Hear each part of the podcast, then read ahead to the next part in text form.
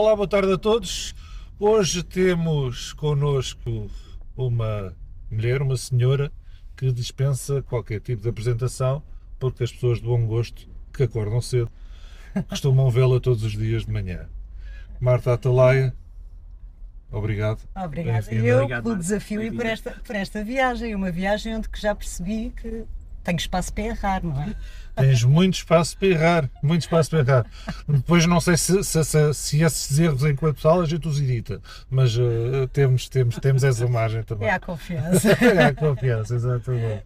Ó Marta, eu começava logo aqui a, a matar com uma muito concreta que é esta. Nós estamos aqui num podcast que é a arte de errar e eu perguntava-te assim já à cabeça um erro que tu tenhas feito, que tu reconheces hoje em dia como erro e que lição é que aprendeste desse erro? Um erro que, que eu se tivesse os dados todos, porque isto o problema é que há muitas variáveis que nós na altura, quando a situação acontece, não controlamos. Acho que um dos erros da minha vida é não me ter despedido de uma pessoa antes dela ir embora. E se tivesse a oportunidade de voltar para trás, que é uma coisa que eu não faço com muita frequência, sou uma pessoa sempre de, de olhar para a frente, me concentrar mais naquilo que eu quero do que propriamente naquilo que corre mal, mas aí voltaria atrás e teria tido oportunidade, tempo para, para me despedir dessa pessoa. Eu sempre aqui, uma sensação, ficou, ficou. Acho que o único. O, o, que, o que me aliviou foi, foi ter falado com o padre na paróquia e me ter dito: Marta, hum, esta pessoa partiu, mas com a certeza de que nos últimos tempos da vida dela tu lhe trouxeste algum, algum conforto, carinho, colo e portanto acabou por me sossegar um bocadinho. Mas acho que esse foi um erro que se eu pudesse voltar atrás teria, teria feito muito diferente. E eu sabia da, da, da tua vertente, se quiseres, mais humanista, mas não a, não, não a sentia tão, tão não a sabia tão, tão aprofundada. Isso é uma, é, uma, é uma parte tua, da tua vida, que tu tens vindo a aprofundar, portanto, manifestamente esta parte para ti não é um erro, é algo que ah, evoluís cada vez mais e, e te comprometes cada vez mais. Esta, esta minha vertente de- e o apelo que eu senti anteriormente do, do- do voluntariado tem, por um lado, a ver com a minha, com a minha educação, a, a formação dos meus pais, também a minha educação católica, em que hum, receber é muito importante, mas dar eh, é muito mais e de, de ser uma pessoa que acho que, que- que me preocupo desde muito cedo de, de olhar o outro. E, e enverdei na, no voluntariado, é um bichinho que foi nascendo dentro de mim. Comecei como voluntária na igreja a visitar lares e a visitar pessoas em casa, porque percebi que é uma faixa, nomeadamente as pessoas mais velhas, é uma franja muito esquecida na, na nossa isolada sociedade. também. É, é, porque é muito mais fácil nós termos o carinho e consideração por crianças. As pessoas mais velhas eh, torna sempre. Eu, eu acho que é uma franja que, que, que é. Que é há pouca atenção e, e comecei a sentir isso. Portanto, tornei-me voluntária nesse, nesse grupo de, de visitadoras. E depois eh, acabei, quando essa senhora eh, partiu, isso foi, foi uma coisa que mexeu muito comigo e disse: Não, eu acho que não, não, consigo, não consigo fazer mais isto. E depois eh, enverdei na, no, no voluntariado na comunidade Vida e Paz, eh, onde fazia voltas de dar comida aos sem-abrigo, porque a comunidade Vida Paz é uma comunidade não só de tentar tirar as pessoas da vida, mas lá está, a falar 10 ou 15 minutos com aquelas pessoas que estão na rua e que são invisíveis para a maior parte, acaba por lhes fazer bem. Eu acho que aquilo que o país, que a sociedade, que a vida, o universo, céu, Deus, whatever, me dá, eu tenho o dever de, de retribuir de alguma forma. E isto do voluntariado, ao mesmo tempo, eu penso isto até não será um bocadinho egoísta da minha parte, porque quando nós fazemos isto, eu não sei se, se dou mais Ou seja, serve- Percebes? notas a- que fazes a diferença genuinamente. mesmo que seja uma gota no oceano, se nós trabalharmos todos por essa gota, eh, se calhar já dá uma onda e, portanto, eu, eu quero acreditar que nas pessoas eh, eh, com quem eu vou lidando, que possa efetivamente fazer alguma diferença e, e de sentir que aquele momento seja 5, 10 minutos em que há alguém que está ali para acolher e que está ali para conversar e dizer não, eu importo-me aos sem-abrigos se não estás pronto para, para sair da rua, porque é uma coisa muito difícil que entra nesse meio, mas uh, há aqui alguém que está disposto a te ajudar, a dar-te a mão. Você tem alguma lição que tenhas aprendido com eles e que tenhas pensado, olha, aprendi isto e quando chegar à minha altura de tomar esta decisão, não vou cometer este erro? Aprendi a, a, ter capacidade de, para a minha própria vida, relativizar. Eu, a primeira vez que dei a volta aos sem-abrigo, aquilo foi um soco no estômago. Eu cheguei a casa, fui tomar banho e estive durante três horas a chorar e a pensar: o que é isto? Que vida é destas pessoas? E eu, uns dias a seguir, eu pensava: eu não tenho que me queixar. Eu estou tão feliz, eu vou me queixar do quê?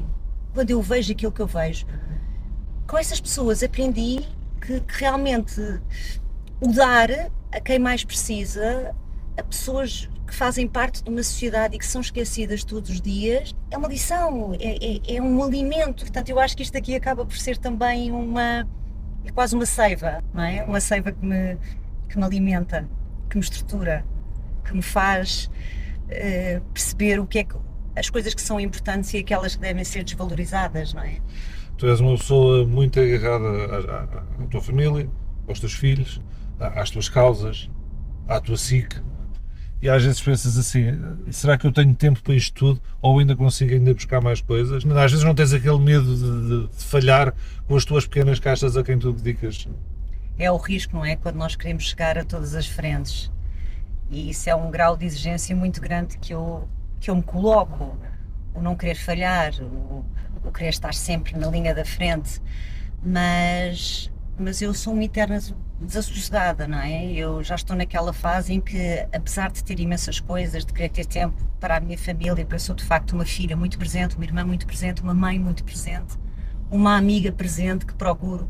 Tenho um leque pequeno de amigas, mas são as amigas, mas ao mesmo tempo eu assusta-me estar parada. Eh, eu sou pessoa de ficar, mas eh, assusta-me estar parada. E quando, quando às vezes penso no errar, eu, eu pior do que ter medo de errar, eu, eu tenho medo de parar. E portanto enquanto eu sentir esta, esta energia física e esta energia mental e emocional, eu acho que não vou parar, eu acho que consigo sempre dar mais, mesmo que as pessoas à minha volta não o exijam. Minha mãe às vezes diz: Marta, para, para, e eu estou sempre os meus filhos dizem, mãe, eu acordo logo comigo, mãe, menos, onde é que tu vais buscar essa energia toda, mãe, menos. Onde é que vais buscar essa energia toda?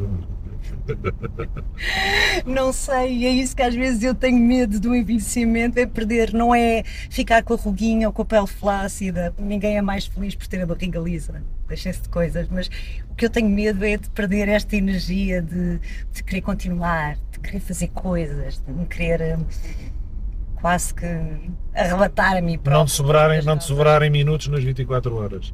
Eu acho que se tivesse, os dias tivessem 48 horas eu arranjaria coisas mais coisas para fazer, não é? Tu és mais tolerante contigo e menos intolerante com os outros? Não, eu sou mais eh, intolerante comigo e mais tolerante com os outros.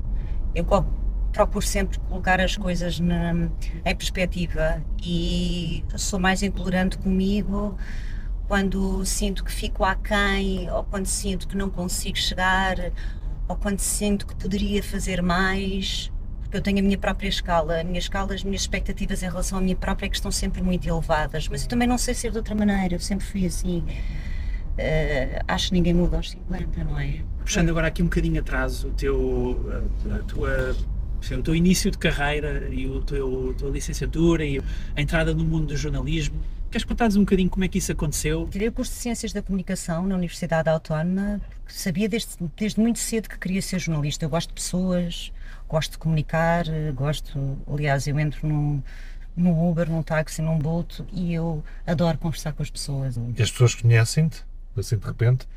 Algumas, algumas, e depois às tantas começa Acontece aquela coisa de dizer. Ah, voz, ah. Podia ser aquela, ai, você é parecidíssima com aquela. Também acontece, às vezes já disse, ai, não, é minha irmã. é muito parecida comigo, mas a minha irmã é um bocadinho mais baixa.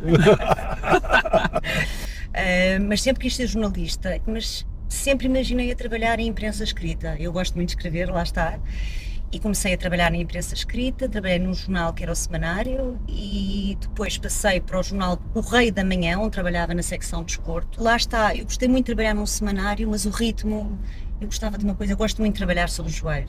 Aliás, a televisão tem este aliciante, é tudo estar a acontecer e trabalhar sem rede, é, é um desafio grande.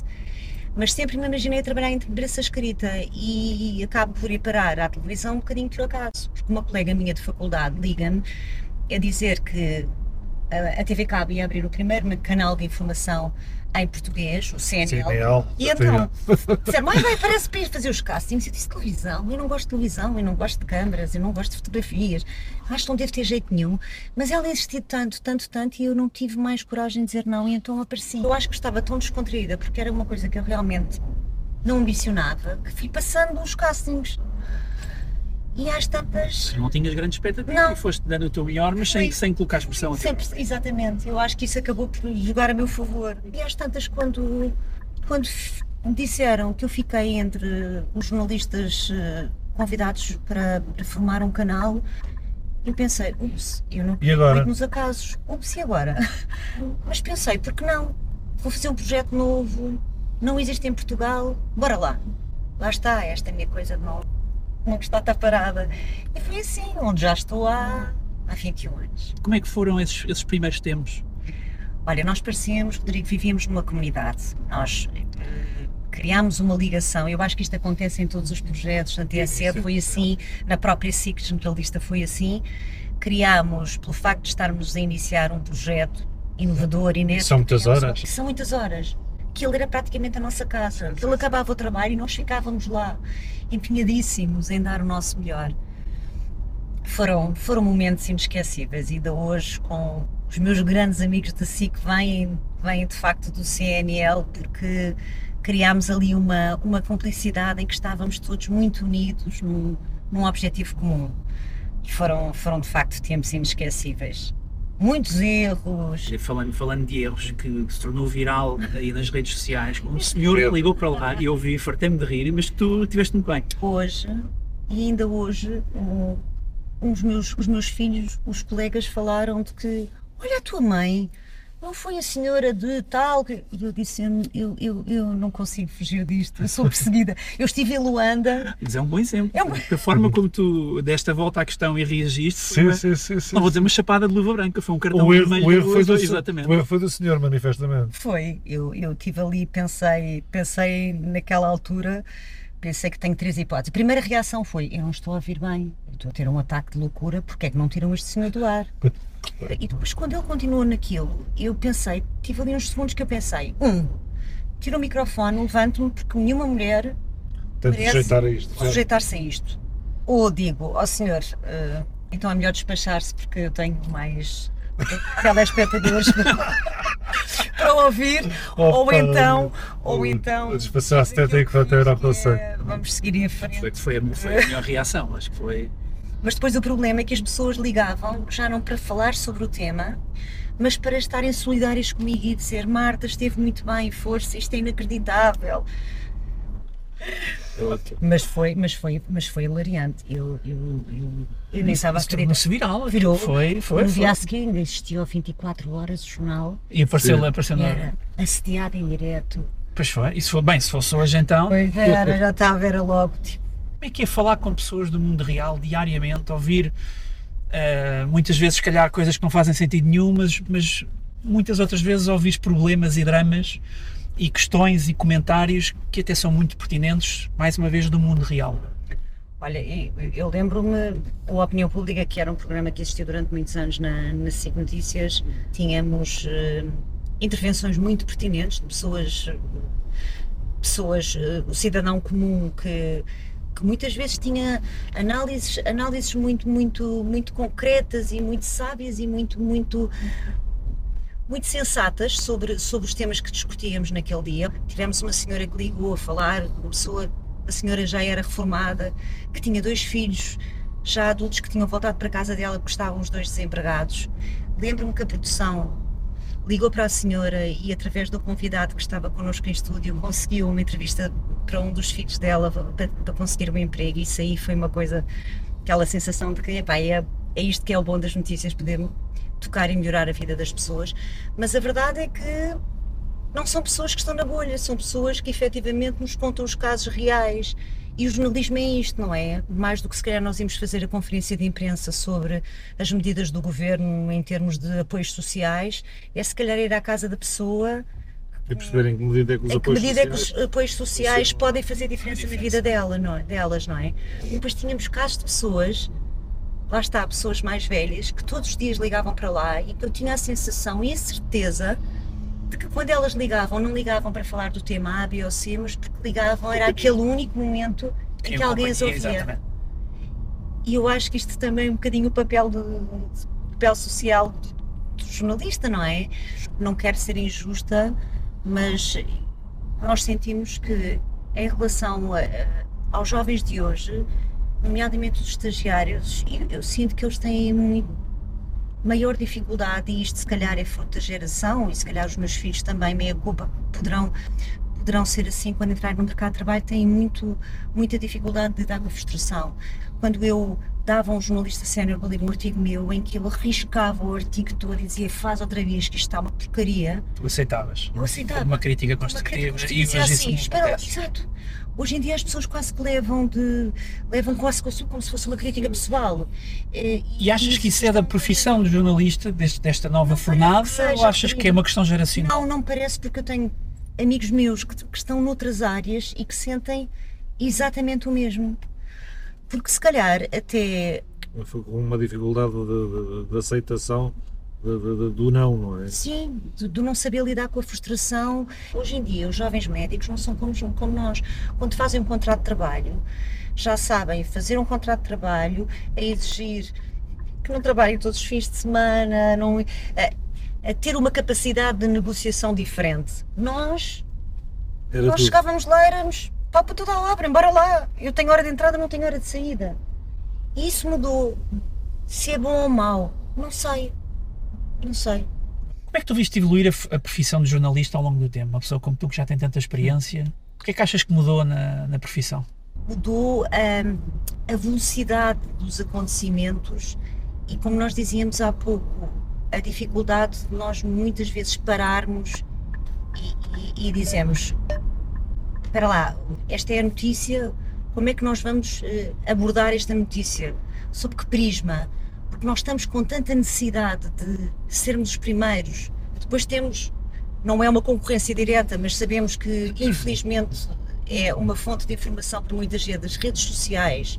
E nós temos muita dificuldade neste, neste momento, é, é precisamente a falta de tempo, de, de olhar para, para os acontecimentos, para digerir, para saber levar os acontecimentos de uma forma mais rigorosa e objetiva possível. Qual é o poder do jornalista? O poder do jornalista é poder informar o cidadão para que o cidadão tenha melhor conhecimento do mundo e possa tomar decisões mais conscientes. E eu acho que essa função, mais do que nunca, agora com, com, com todas as falsas notícias, com redes sociais, ainda temos que estar mais atentos a fazer esse, essa responsabilidade. Somos o, o guardião da verdade, digamos pilar da assim, não é? E o pilar da democracia. É, O Página 1 e o, Ah, o então diretor do Sense. Página 1 pá, faz um editorial por causa da- da- das declarações do Montenegro, do, do- do orçamento pipi, das coisas que. E ele pega nessas coisas a dizer que basicamente o que, o que está a acontecer é a própria comunicação social que está a ser pipi, porque está a perder lá está a capacidade de escrutínio, a capacidade de poder fazer as perguntas certas, porque está refém eh, do- das publicidades, da- das parcerias que são feitas, dos contratos que são. ah, ah, feitos para haver eventos em que de repente tens o jornalista a apresentar o evento e de repente aquilo já não percebes se aquilo é notícia, se é evento, se é espetáculo, se é. E acaba às vezes por ser um bocadinho esse, essa lógica quase, entre aspas, mais um prego para o caixão, não é? sobretudo é esta é, é é essa- esse equilíbrio muito difícil de, de encontrar e, e por acaso muitas muitas pessoas questionam ah e o vosso grupo nunca em 20 anos de profissão eu senti qualquer tipo de pressão ou qualquer tipo de condicionamento nem antes de, de uma entrevista ou depois de uma entrevista digo seguramente com toda com, com toda a verdade que de facto nós no nosso grupo acho que nós acho não tenho a certeza que temos temos uma enorme liberdade na forma de trabalhar e de e de lidar com as notícias, com os convidados que escolhemos. Falando aqui um bocadinho do país, Marta, como é que como é que tu vês o futuro de Portugal?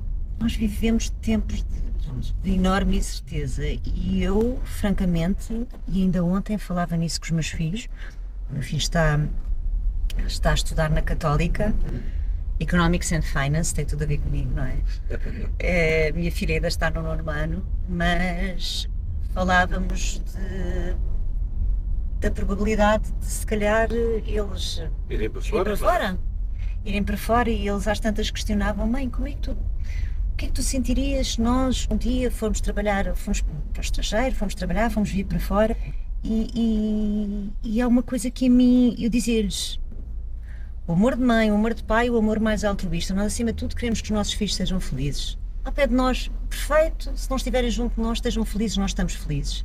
Mas o que eu não, o que, não conformo é nós investimos tanto na educação dos nossos alunos, nós termos universidades maravilhosas, apostarmos nas habilitações e depois permitirmos elevarmos os jovens a irem embora. Quer dizer, nós no fundo estamos a, estamos a formar jovens para eles irem, irem, irem, irem trabalhar para fora, claro. minha sobrinha está a fazer o Erasmus, está no sexto ano de medicina, e dizia Mel, oh tia, isto para mim está em Itália, isto tem sido um passeio. Eu tenho a sensação que nós portugueses, nós estamos no sexto ano, eles estão a dar aquilo que nós demos há três anos.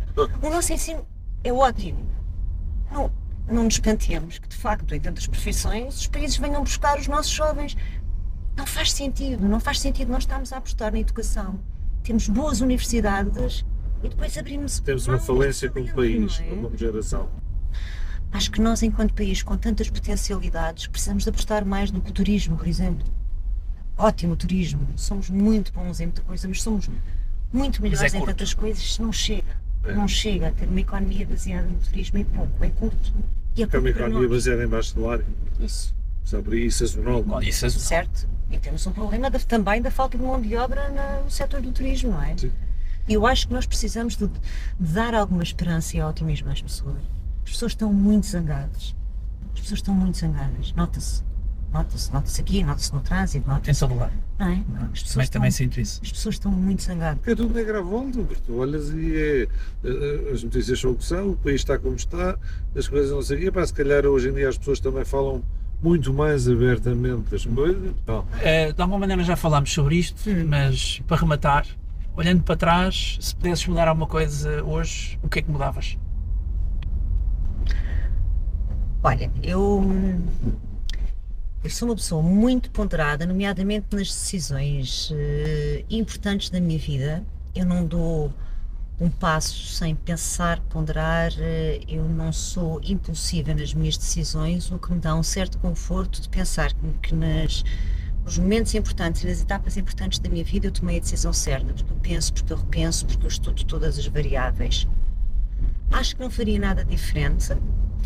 Acho que há uma coisa que eu gostaria de ter feito quando era miúda e que não fiz, porque lá está, jogava basquete e não tinha tempo para mais. Mas uma coisa que eu gostava de ter feito quando era miúda era aprender a fazer surf. Ainda mais a tempo. Pois vou. Mas é que a capacidade. Há imensa gente que começa aos 22. Eu tenho 23, ainda estamos a tempo, não é? Mas gostava, gostava de ter feito isso. Caso contrário, não tenho a profissão que sempre quis. Gostava de ter tido mais um filho. Gostava de ter três filhos. Tenho dois filhos maravilhosos, mas quando pensava, imaginava-me três filhos. Tens um terceiro em Moçambique. Tenho a minha Terezinha, a minha, a minha afilhada em Moçambique. Falamos sobre isso. que é uma coisa que eu não quero errar, que é, quero fazer uma viagem a Moçambique, ir a Nampula, ainda há tempo de ver a minha Terezinha a estudar, que é uma menina moçambicana, sou madrinha dela há oito anos, e através de uma pequena quantia numa organização, a ELPO, permite que a, que a Terezinha mantenha o sonho de vir a ser enfermeira. E o que a organização me diz é que se não fosse este apoio, que provavelmente a Terezinha já, se calhar, com 15 ou 16 anos, já seria mãe, já não estaria a estudar. Portanto, é uma coisa que eu quero fazer muito. Já tenho um mielheiro, eu e os meus filhos, porque eles já disseram que querem ir conhecer a Terezinha. E fazemos essa viagem a Moçambique, faz parte, está lá no caderninho. Eu tenho um caderninho só onde escrevo os meus sonhos. Estivemos connosco à conversa Marta Atalaia. Marta, mais uma vez, muito obrigado. Obrigada eu pelo desafio, Obrigado, pela viagem. Nada de perguntas incómodas. e obrigada, obrigada por, eh, pelo vosso projeto. E, e é, e é bom a arte de errar, porque acho que hoje em dia temos aqui uma sociedade que valorizem, valorizem demasiado os vencedores e quase que humilha os perdedores. Não faz sentido. Perfeito, um propósito é mesmo esse. Quanto a vocês, muito obrigado por eh, terem assistido. Uh, já sabem, sigam-nos nas nossas uh, plataformas habituais: Facebook, Instagram, LinkedIn, Apple Podcasts, Spotify e, claro, o YouTube. Sigam-nos gratuitamente, não custa nada, é só clicarem em subscrever. E muito obrigado por terem assistido. E Obrigado. vamos nos vendo por aí. Até já. Obrigado. Obrigada. Até já. Obrigado. Tchau.